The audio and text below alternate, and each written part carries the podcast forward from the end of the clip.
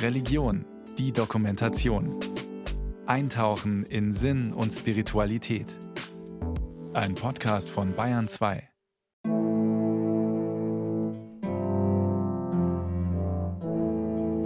Die Kirche beruft sich seit ihren Bischofskonzilien in antiker Zeit auf den historischen und himmlischen Jesus Christus als ihren Gründer. Über ihre Lebensdauer gibt das Matthäusevangelium Auskunft. Bei der Berufung des Petrus spricht Jesus: Du bist Petrus, und auf diesen Felsen werde ich meine Kirche bauen, und die Pforten der Unterwelt werden sie nicht überwältigen. Im Schlusskapitel desselben Evangeliums versammelt der vom Tod auferstandene Jesus elf Jünger auf einem Berg in Galiläa. Als sie Jesus sahen, fielen sie vor ihm nieder. Einige aber hatten Zweifel. Da trat Jesus auf sie zu und sagte zu ihnen, Mir ist alle Gewalt gegeben, im Himmel und auf der Erde. Darum geht zu allen Völkern und macht alle Menschen zu meinen Jüngern. Tauft sie auf den Namen des Vaters und des Sohnes und des Heiligen Geistes und lehrt sie alles zu befolgen, was ich euch geboten habe. Seid gewiss, ich bin bei euch, alle Tage bis zum Ende der Welt. Was bedeuten diese Garantien gegenüber Drohungen mit dem Untergang der Kirche von Voltaire über Napoleon bis Hitler und Stalin? Auch in der Kirche selbst fehlt es in der Neuzeit nicht an Bedenken, an Zweifel und Ablehnung, was den Bestand der Kirche betrifft. Der katholische Soziologieprofessor Karl Gabriel fragte vor mehr als 30 Jahren in seinem Buch Christentum zwischen Tradition und Moderne was ist los mit dem in den Kirchen zur Institution gewordenen Christentum? Immer mehr Menschen lassen sich nicht mehr durch die in den Kirchen Gestalt gewordene Lebensmacht des Christentums bestimmen, sondern bestimmen selbst ihr Verhältnis zu den Kirchen und deren Ansprüchen an ihre Lebensführung. Das ist die Situation bis heute, zumindest in den Kirchen Europas. Auch Bischof Gebhard Fürst von Rottenburg-Stuttgart gab sich, was die Kirche in Deutschland betrifft, alles andere als optimistisch. Bei einem Neujahrsempfang seines Bistums betonte er, wie wichtig es für die Kirche sei, auf junge Menschen zuzugehen. Heute und in der kommenden Generation sind Sie die Kirche. Oder Sie sind es nicht. Dann sind wir als Kirche nicht mehr. Der von der evangelischen zur katholischen Kirche konvertierte Priester Hendrik Willem Wandepoll äußerte in seinem nach 50 Jahren immer noch lesenswerten Buch Die Zukunft von Kirche und Christentum die Ansicht, es könnte sogar der Fall sein, dass Kirche und Christentum in ihrer traditionellen Form zur Gänze oder teilweise zum Verschwinden verurteilt sind, wenn sie nicht mehr in das von den Menschen erreichte Kulturstadium passen, am krassesten beurteilte der brasilianische Befreiungstheologe Leonardo Boff die Situation der Kirche. Warum soll es nicht möglich sein, dass nicht nur die katholische Kirche, sondern das Christentum in Europa genauso untergeht wie das einst blühende Christentum der Spätantike in Kleinasien oder Nordafrika? Wenn die Kirche sich nicht ändert, wird sie verschwinden wie einst die Dinosaurier. Bei allen Krisen und Untergangsbeschwörungen sollten wir eine wichtige Unterscheidung des früh verstorbenen Münchner Soziologieprofessors Ulrich Beck nicht vergessen. Nicht das Christentum stirbt aus, sondern das europäische Christentum. In einigen seiner Hochburgen, auch in Deutschland, ist es mit einer rapiden Entleerung der Kirchen konfrontiert. Seiner Meinung nach läuft die Säkularisierung nur auf eine Enteuropäisierung des Christentums hinaus. In der Tat, die Dechristianisierung in europäischen Ländern vollzieht sich zeitgleich mit dem Anwachsen des Christentums in Afrika, Asien und Lateinamerika. Bibelwissenschaftler stimmen heute darin überein, dass Jesus keine Kirche gegründet hat und dass deshalb auch keine Kirchenverfassung vorliegen kann, auf die die unter seinem Namen entstandenen Kirchen verpflichtet wären. Der Prophet Jeschua aus Nazareth, der predigend und heilend durch Israel zog, sah seine primäre Aufgabe darin, das Volk Israel, dem er selbst angehörte, zum Glauben und zum Gehorsam gegenüber Gott, seinem Vater, zu bekehren.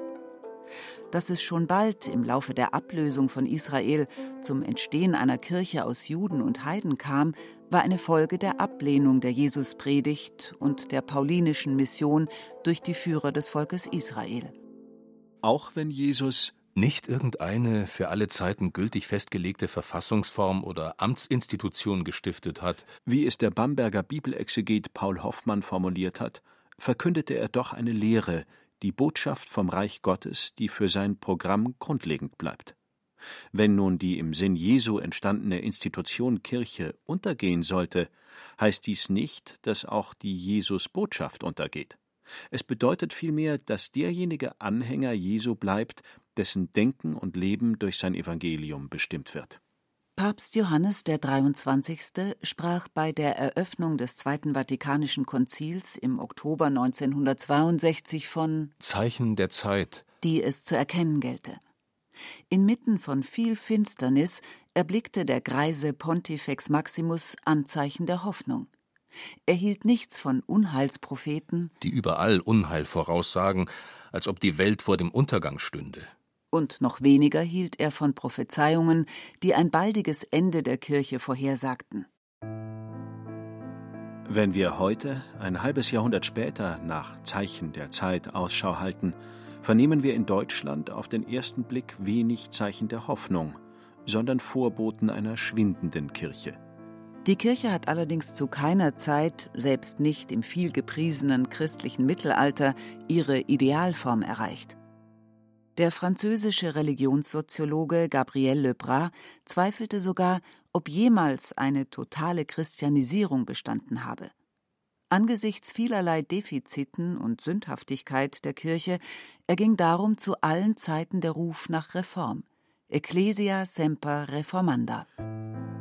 Die Aufnahme in die Kirche geschieht mit der Taufe, der Austritt erfolgt mit einer Erklärung ohne dass man aber, theologisch gesehen, von der Kirche austreten kann. Solche Austritte gab es zu allen Zeiten.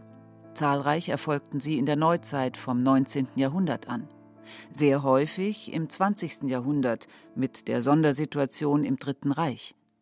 Überaus zahlreich sind die Austritte seit einem halben Jahrhundert. Im Jahr 2021 verließen allein an die 360.000 Mitglieder die katholische Kirche in Deutschland. Grund für den Kirchenaustritt gaben und geben vor allem die vielen Fälle sexuellen Missbrauchs im Welt- und Ordensklerus. Am Karfreitag des Jahres 2005 verurteilte der damalige Präfekt der Glaubenskongregation, Kardinal Ratzinger, beim Kreuzweggang im Kolosseum den Missbrauch von Kindern und Jugendlichen. Wie viel Schmutz gibt es in der Kirche, und gerade auch unter denen, die im Priestertum Jesus ganz angehören sollten. Fünf Jahre später klagte er als Papst Benedikt XVI. in einem Schreiben jene Priester in Irland an, die Kinder missbraucht hatten. Ihr habt das Vertrauen, das von unschuldigen jungen Menschen und ihren Familien in euch gesetzt wurde, missbraucht. Ihr müsst euch vor dem allmächtigen Gott und vor den zuständigen Gerichten dafür verantworten. Der Missbrauchsskandal in der katholischen Kirche warf aber auch auf Josef Ratzinger selbst Schatten, vor allem was den Umgang mit Missbrauchstätern betrifft. Neben den Fällen sexuellen Missbrauchs gibt es noch andere Gründe für die gegenwärtige Misere der Kirche, etwa das äußere Erscheinungsbild der Kirche. Der Bischof von Rennes in Frankreich, Paul Gouillon, übte schon während der ersten Konzilsperiode Kritik an Formen des Gottesdienstes. Was man den Abfall der Massen nennt, ist zum großen Teil nur die Folge der Unverständlichkeit der liturgischen Riten und eines pomphaften Äußeren des Gottesdienstes, das gewiss seine historischen Grundlagen hat, aber dem Geschmack unserer Zeit nicht mehr entspricht. Prächtige Formen sind ein Widerspruch gegen Christus, während ein schlichter Gottesdienst Zeugnis für das Evangelium ablegt und die Türe zur Einheit der Christen aufschließt möchten wir Bischöfe uns daran erinnern, dass wir nicht Fürsten, sondern Hirten, nicht Herren, sondern Diener sind. Kurz vor Konzilsende im Dezember 1965 fanden sich in der Domitilla-Katakombe in Rom 40 Bischöfe zusammen und einigten sich auf Selbstverpflichtungen. Darin hieß es unter anderem: Alle Bischöfe sind sich bewusst geworden, wie viel ihnen noch fehlt, um ein dem Evangelium entsprechendes Leben in Armut zu führen. Wieder zu Hause setzten die meisten Oberhirten ihren gewohnten Lebensstil fort. Gewiss fehlte es zu keiner Zeit, auch heute nicht, an Prälaten, die von jenem Domitilla-Geist erfüllt sind. Zu erinnern ist an Bischöfe wie Erwin Kreutler, Elda Kamera, Oskar Romero und Franz Kamphaus, an Kardinal Carlo Maria Martini und die Befreiungstheologen Ernesto Kardinal und Leonardo Boff. Im Vatikan spürte man aber nichts von diesem Geist, bis Kardinal Jorge Mario Bergoglio aus Argentinien zum Papst Franziskus gewählt wurde. Weitaus schädlicher erweist sich das Festhalten an veralteten Strukturen der Kirche. Kirchliche Autoritäten müssten auf überholte Formen des kirchlichen Lebens und unverständlich gewordene Formeln der kirchlichen Lehre verzichten, wie es von der Bewegung des synodalen Lebens angestoßen wird. Dies gilt vor allem für die traditionelle Ehe- und Sexualmoral mit dem Verbot künstlicher Verhütungsmittel und Sündhafterklärung von Homosexualität. Josef Ratzinger hat fünf Jahre nach dem Zweiten Vatikanischen Konzil als Theologieprofessor in Regensburg mit klarem Blick in die nächste Zukunft der Kirche konstatiert: Aus der Krise von heute wird auch dieses Mal eine Kirche von morgen hervorgehen, die viel verloren hat. Sie wird klein werden. Sie wird viele der Bauten nicht mehr erfüllen können, viele ihrer Privilegien in der Gesellschaft verlieren. Sie wird auch gewiss neue Formen des Amtes kennen und bewährte Christen, die im Beruf stehen, zu Priestern weihen. In vielen kleineren Gemeinden wird die normale Seelsorge auf diese Weise erfüllt werden. Was dem Professor damals so deutlich vor Augen stand, scheint er später als Präfekt der Glaubenskongregation und als Oberhaupt der katholischen Kirche vergessen zu haben. Die Wurzeln der gegenwärtigen Krise der Kirche liegen noch tiefer. Es geht um eine Krise des religiösen Bewusstseins, eine Krise des christlichen Glaubens. Die meisten religiösen Menschen von heute begegnen mit Misstrauen jedem objektiven, autoritären System mit Tabus, Pflichten und Glaubensartikeln. Die Distanz zwischen den Formen des Glaubens und den Weisen, in denen wir unsere menschliche Existenz erfahren, ist riesengroß geworden. Die Prediger, alle, die in irgendeiner Weise mit der Verkündigung des Glaubens zu tun haben, haben es nicht verstanden, mit dem Fortschritt der Wissenschaft Schritt zu halten. Der wissenschaftlich ausgerichtete Mensch unserer Zeit lässt sich das, was er für wahr halten soll, nicht mehr ohne weiteres und ungeprüft von Glaubensinstanzen vorschreiben. Er will zuerst wissen, ob und mit welchem Grund die ihm vorgelegten Lehren des Glaubens tatsächlich auf göttlicher Offenbarung beruhen.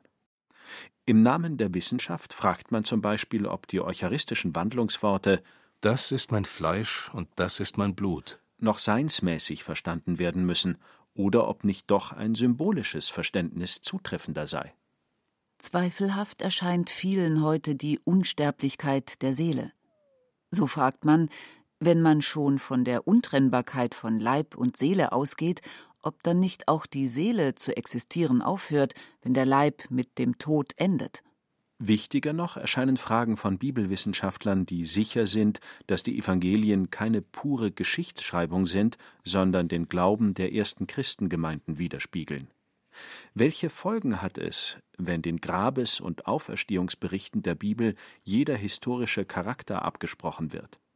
Steht dann nicht das Wesen des christlichen Glaubens in Frage? Das kann ein Grund für viele Kirchenaustritte sein. Oft ist zu hören, die Gesellschaft selbst sei schuld an der gegenwärtigen Misere der Kirche.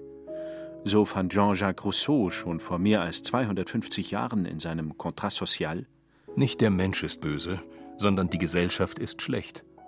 Doch die Gesellschaft setzt sich zu allen Zeiten aus vielen Einzelnen zusammen, und die können gut oder böse sein. Es ist eine eigenartige Situation. Auf der einen Seite konstatieren wir schmerzliche Glaubenslosigkeit und Sehnsucht nach Gott und auf der anderen Seite einen kalten Atheismus. Das Hauptproblem unserer Gesellschaft stellt ohne Zweifel die Gottesfrage dar. Gibt es den, den wir Gott nennen, und wer ist er? Und falls doch ein persönlicher Gott ins Blickfeld gerät, erhebt sich sogleich die Frage, ob dieses transzendente Wesen zur individuellen und gesellschaftlichen Kontingenzbewältigung helfen kann. Das Kriterium der Brauchbarkeit spielt bei vielen eine Hauptrolle. Welchen Nutzen bringt es mir, wenn ich glaube? Der schon länger verstorbene Frankfurter Großstadtseelsorger Alfons Kirchgessner beschrieb vor einem halben Jahrhundert den gesellschaftlichen Wandel im religiösen Bereich. Wir Städter leben schon seit Generationen in dieser Schizophrenie und bemühen uns angestrengt, eine Harmonie zu finden zwischen unserem Alltag und dem Tag des Herrn, wie einmal der Name des Sonntags hieß. Viele von uns haben es aufgegeben, nach einer Verbindung der beiden Welten zu suchen. Sie haben entweder die Tradition des Kirchgangs und der Sakramente über Bord geworfen, oder sie üben noch, was ihre Väter übten, aber ohne recht zu begreifen, warum, ohne einen Zusammenhang zu erkennen zwischen der Welt ihrer Arbeit und der Welt gregorianischer Melodien und prunkvoller Zeremonien, zwischen der Sprache der Geschäftsleute, der Politiker, der Techniker und der Sprache der Priester, der Gesangbücher, der Bibel. Diese Bestandsaufnahme stammt aus dem Jahr 1962, in dem das Zweite Vatikanische Konzil begann. Unsere Gesellschaft ist nicht gänzlich unchristlich, sondern in einer spezifischen Weise nachchristlich. So viel ist gewiss. Das mittelalterliche Christentum mit seiner religions- und kulturgeschichtlich einmaligen Verflechtung von Gesellschaft und Religion gehört unwiderruflich der Vergangenheit an. Heute haben wir eine neue Sozialgestalt des Christentums vor uns.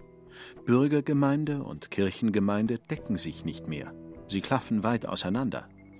Zu einem totalen Bruch aber sei es doch nicht gekommen, behauptet der Religionswissenschaftler Karl Gabriel.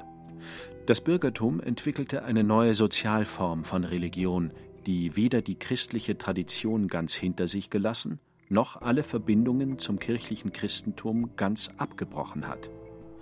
Religion wurde mehr und mehr zur Religiosität und damit zur Privatsache. Fragen wir nach dem Hauptgrund für diese fundamentale Veränderung der sozialen Verhältnisse.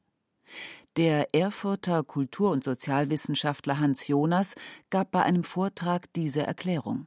Wo wirtschaftliches Wachstum stattfindet und wissenschaftlicher und technischer Fortschritt eine große Rolle spielen, verliert Religion, und zwar alle Religion fortlaufend an Bedeutung. Dies geschehe, meinte Jonas, mit einer Art eingebauter eherner Notwendigkeit, und dies auf Dauer und derart radikal, dass es zu einem vollständigen Verschwinden des Christentums von dieser Erde kommen könne.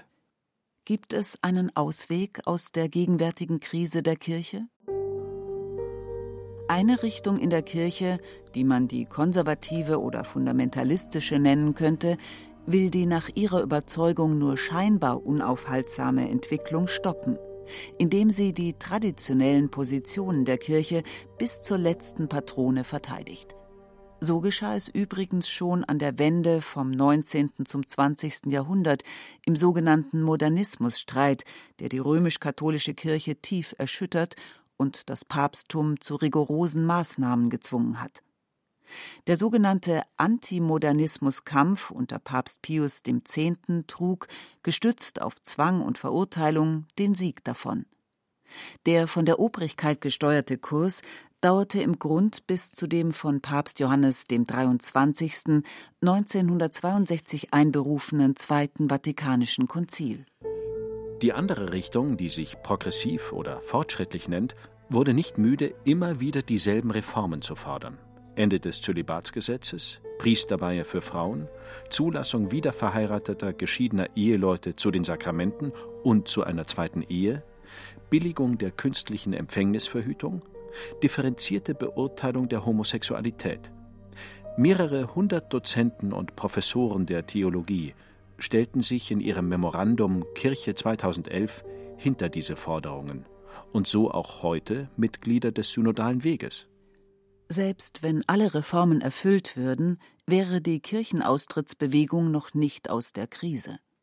Das A und O ist und bleibt die Kernbotschaft Jesu vom Reich Gottes auf Erden. Die Kirche muss fordern, dass es für das Christsein entscheidend auf eine innige Verbundenheit mit Jesus Christus als lebendigem Sohn Gottes ankommt.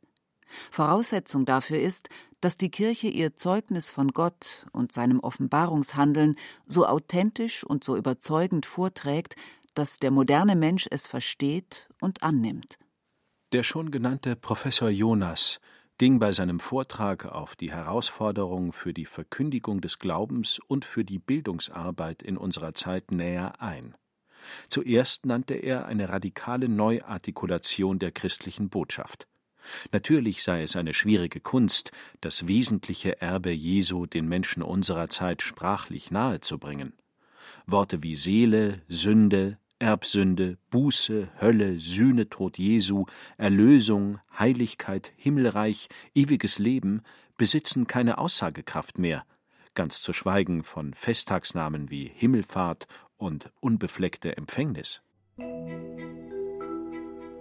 Das soziologische Umfeld, in dem die Institution Kirche und ihre Mitglieder leben und handeln müssen, stellt ein vielseitiges Geflecht aus Meinungen und Lebensformen dar in theoretischer Sicht eine Informations- und Wissensgesellschaft ohne große Leitlinien für die Zukunft und im praktischen Leben eine Erlebnisgesellschaft.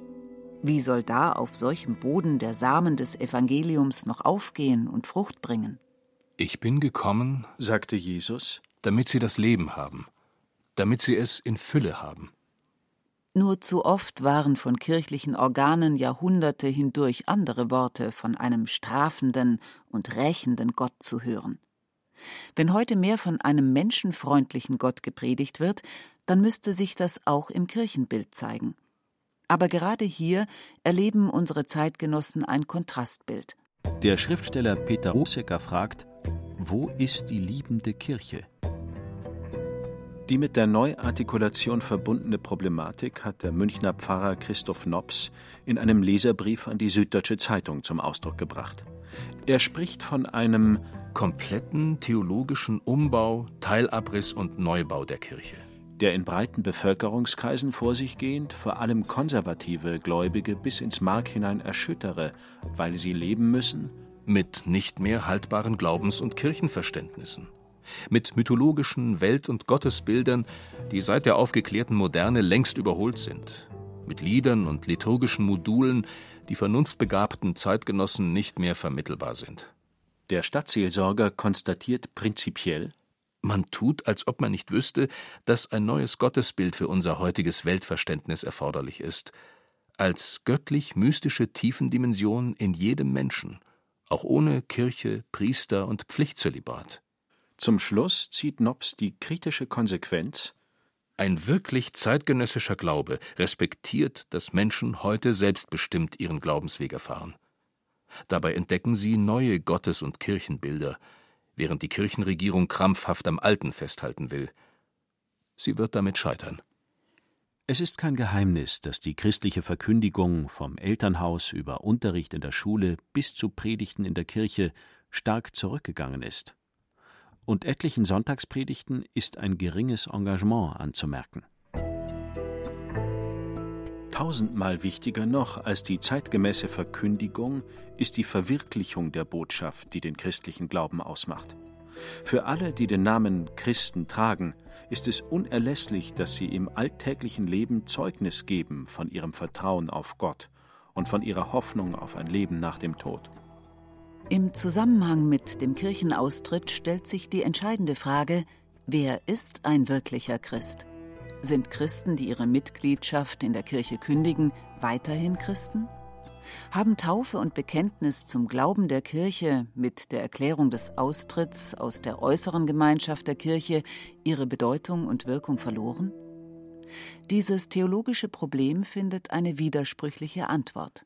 Josef Ratzinger schrieb als junger Theologieprofessor in seinem Buch Glaube und Zukunft aus dem Jahr 1970 Ein Mensch bleibt so lange Christ, solange er das fundamentale Ja des Vertrauens zu geben versucht, selbst wenn er viele Einzelheiten nicht einzuordnen vermag.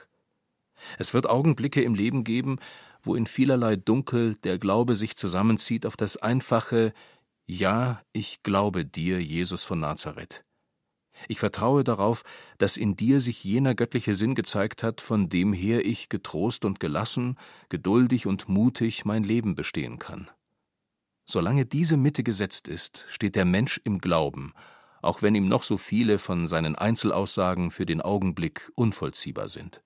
Ist dies nicht eine tröstliche Auskunft für alle, die sich bemühen, nicht bloß Christen zu heißen, sondern es auch im Leben zu sein? Der große Theologe Karl Rahner hat die Problematik vor einem halben Jahrhundert vielleicht noch tiefer gesehen. Er war der Meinung, dass sich die Zukunft der Kirche unserer europäischen Völker nur schwer oder gar nicht prognostizieren lasse. Er meinte, wenn die europäischen Völker, Wenn wir die Fackel des Glaubens, der Hoffnung und der Liebe fallen ließen, dann würden andere Völker sie weitertragen durch die Geschichte bis zum Ende. Die Zukunft der Kirche ist Gott und so das ewige Leben für uns. In Prag lebt einer der großen Intellektuellen unserer Zeit, Tomasz Halik. Sein letztes Buch trägt den Titel Der Nachmittag des Christentums, eine Zeitansage. Es handelt von den Wandlungen des christlichen Glaubens, aber auch von den Wandlungen der Religion und des Verhältnisses zwischen Glauben und Religion. Hallig unterscheidet drei Zeiten in der Geschichte des Christentums und vergleicht den Ablauf des menschlichen Lebens mit dem Ablauf eines Tages und so die Geschichte des Christentums. Hallig ist der Überzeugung, dass wir heute nach einem 2000 Jahre langen Morgen an der Schwelle zum Nachmittag des Christentums stehen. Am Ende einer langen Krisenzeit schimmern schon einige Züge einer neuen, hoffentlich tieferen und reiferen geschichtlichen Gestalt des Christentums durch. Schreibt Hallig und fragt sich, ob wir heute eine Krise der Religion oder eher eine Revitalisierung des Glaubens erleben. Und was wird die Aufgabe des Christentums in der Nachmittagsepoche seiner Geschichte sein? Halligs Antwort die Entwicklung christlicher Spiritualität. Die Spiritualität ist die Quelle der lange unterschätzten Kraft der Religion. Die Spiritualität verleiht dem Glauben seine Leidenschaft, seine Vitalität, seine Anziehungskraft, seine Glut.